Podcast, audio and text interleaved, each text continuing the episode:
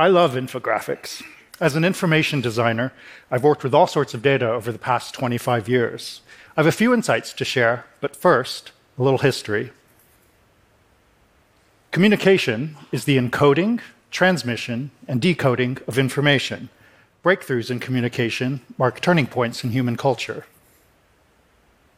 Oracy, literacy, and numeracy were great developments in communication. They allow us to encode ideas into words and quantities into numbers. Without communication, we'd still be stuck in the Stone Ages. Although humans have been around for a quarter million years, it was only 8,000 years ago that proto writings began to surface. Nearly 3,000 years later, the first proper writing systems took shape.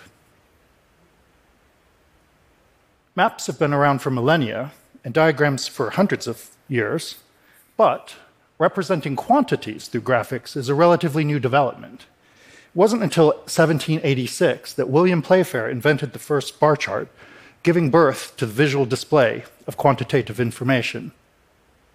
Fifteen years later, he introduced the first pie and area charts. His inventions are still the most commonly used chart forms today.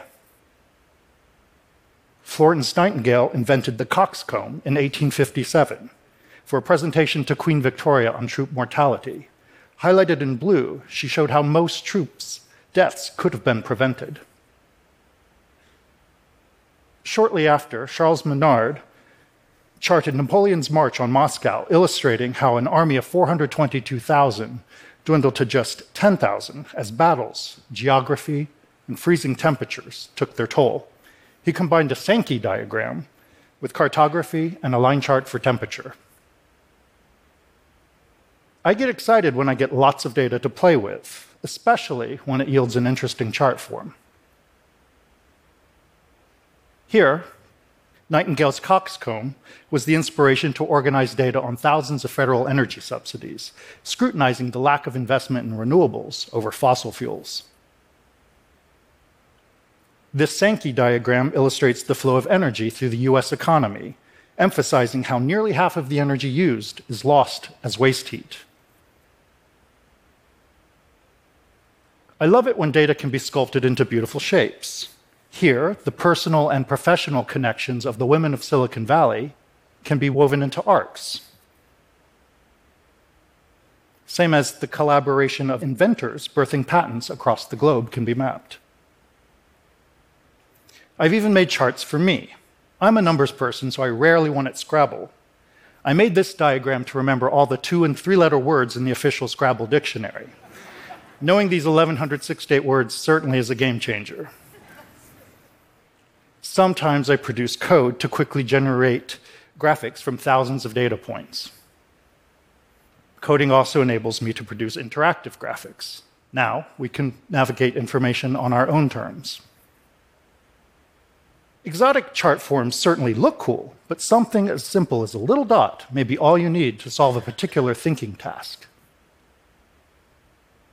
In 2006, the New York Times redesigned their market section cutting it down from eight pages of stock listings to just one and a half pages of essential market data. We listed performance metrics for the most common stocks, but I wanted to help investors see how the stocks are doing. So I had a simple little dot to show the current price relative to its one year range. At a glance, value investors can pick out stocks trading near their lows by looking for dots to the left. Momentum investors can find stocks on an upward trajectory via dots to the right. Shortly after, the Wall Street Journal copied the design. Simplicity is often the goal for most graphics, but sometimes we need to embrace complexity and show large data sets in their full glory. Alec Gallup, the former chairman of the Gallup organization, once handed me a very thick book. It was his family's legacy, hundreds of pages, covering six decades of presidential approval data. I told him the entire book could be graphed on a single page. Impossible, he said. And here it is 25,000 data points on a single page. At a glance, one sees that most presidents start with a high approval rating, but few keep it. Events like wars initially boost approval, scandals trigger declines. These major events were annotated in the graphic, but not in the book. Point is, graphics can transmit data with incredible efficiency. Graphicacy, the ability to read and write graphics, is still in its infancy. New chart forms will emerge, and specialized dialects will evolve. Graphics that help us think faster or see a book's worth of information on a single page are the key to unlocking new discoveries.